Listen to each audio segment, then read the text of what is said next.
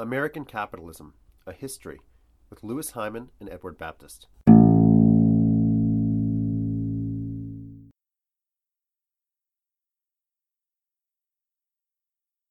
The 1947 Taft Hartley Act, which limited the ability of labor unions to organize and to call strikes, put the brakes on what had been unquestionably the greatest 15 years of labor organization and an increasingly strong union movement in U.S. history. But for the next 20 years or so, the union movement would remain strong, would remain at historical highs, in fact. After that, we'd start to see a period of decline. But let's look first at the period of success, and then we'll shift to explaining some of the reasons for the decline. As of 1948, 34% of all private sector workers are organized. The number in the public sector, and here we're talking about employees of uh, state, local, and the federal government, uh, including people like firefighters and policemen and so on and so forth, only about 10% of them are unionized as of the late 1940s, and that percentage would increase over time. But throughout the 1950s, the total percentage of American workers who are members of unions, who are members of the organized labor movement, remains high. As late as the 19, early 1960s, it's about 25%. That's very, very significant. That gives the union uh, movement as a whole, organized labor as a whole, a seat at the table in determining national economic policy. That means that uh, it is very difficult uh, and very challenging for any one corporation to say, we're going to push this union uh, out of our factories. We're going to refuse to make a contract with them. They know they're going up against a powerful force, and that powerful force was so powerful because it had delivered real gains to American workers, a steadily rising standard of living throughout the 1950s. But at some point in the 1960s, things started to change. The total number of workers uh, involved in organized labor would start to decline, slowly at first. The number would still be fairly high by the early 1980s, 15%. But then it would start to plummet. And even before then, two other things had happened. The esteem in which Americans held labor unions as a whole, which was something like, uh, which, if you can measure it, was at about uh, an 80% positive rating, according to pollsters in the early 1950s. That started to, to decline rapidly. It declined to about 50% uh, and even slightly lower by the 1970s. And the willingness of American working class people, uh, white, black, immigrant, non immigrant, northern, southern, wherever, to identify themselves with the labor movement, to commit themselves to it, to see that as a collectivity to which they, um, in, in, which they belong, to which they wanted to lend their allegiance, that started to decline as well. And it's harder to put a number on that but it's perceptible, and it be, that too became an important force for change. So you might ask, why would American workers turn away from organizations that had unquestionably changed their position at the bargaining table, that had driven up their wages, uh, that had enabled the creation of all kinds of protective laws, uh, organizations run by the federal government that maintain workplace safety, training programs uh, for their children who wanted to enter the same industries, why would workers turn away from organizations that had done those things? And there's several answers. Uh, there's several possibilities. One is that to a large extent, the solidarity among workers, especially in big unions like the steel workers and the auto workers, was conditioned upon their similarity. Almost all of them were white men, and most of their workplaces were segregated by race.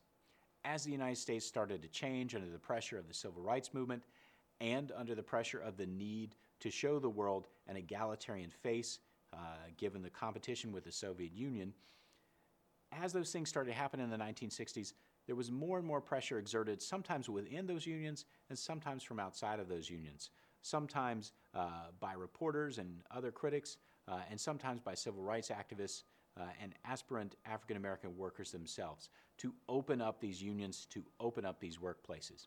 And it turned out that when you desegregated the union, some white workers were not willing to accept integration.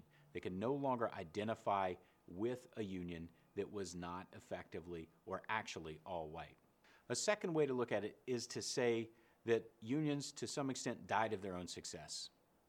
As they were able to deliver more and more gains to workers, as they became more and more institutionalized, more and more expected as partners at the bargaining table, and as the rewards got greater and greater for union leaders who were able to sign big contracts with management, eventually, some would charge the leadership got detached from the actual body of the union, from the actual concerns and the actual lives uh, of union workers.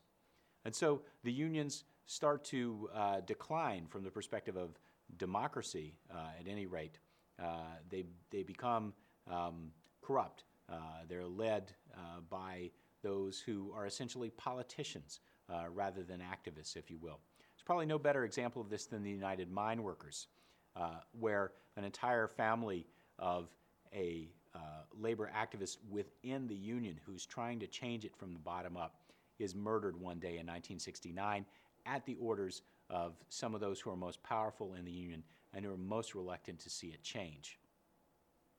And others would charge that the unions are just one more group in American society that is disrupted and pushed in unexpected directions by the many social, political, and cultural changes of the 1960s. As the 60s go on, uh, and as union leadership, in some cases, uh, becomes more and more committed to the civil rights struggle, and of course, the union leadership is tied to the National Democratic Party, members uh, start to see uh, the liberal politics uh, of the union leaders uh, in an era in which young liberals in particular seem to be challenging many of the most um, beloved orthodoxies uh, of traditional American identity, they start to pull away from the idea of the union for that reason. And so you start to see conflicts uh, erupting between constituencies which just a few years before had really been allies. There's probably nothing more uh, symbolic of this than you will than the so-called Hard Hat Riot in 1970, in which uh, a faction within the AFL-CIO leadership sends about 200 construction workers into lower Manhattan to attack a protest of students uh, who are memorializing, uh, who are protesting about the recent slayings of four students at Kent State University uh, in Ohio by the National Guard. And those students, of course, have been protesting the Vietnam War, and the Vietnam War is a key touchstone in all of this. Many union workers sent sons uh, to Vietnam, and they felt that students like the ones who were protesting in lower Manhattan uh, were uh, desecrating the memory of those who had been killed fighting for the United States in Vietnam, uh, or were somehow undermining those who were still fighting. But the Vietnam War is just one piece of the many cultural tensions uh, that were ripping at American social fabric in the 1970s. The point is that by the end of that era, many of those who had been uh, the traditional backbone of American unions, white working class men, uh, in northeastern and midwestern cities were very uh, doubtful uh, of their own um, ties to the AFL-CIO, the umbrella union organization, uh, and even many lower tier union, union leaders. And there are many reasons that had pulled them away from it, but their commitment to the idea of the union had perhaps changed a bit. But those changes would only accelerate in the 1970s. For more information, go to edX.org and look for American Capitalism, a History with Louis Hyman and Edward Baptist. Or go to facebook.com slash American Capitalism MOOC. This podcast has been brought to you by Cornell X from Cornell University.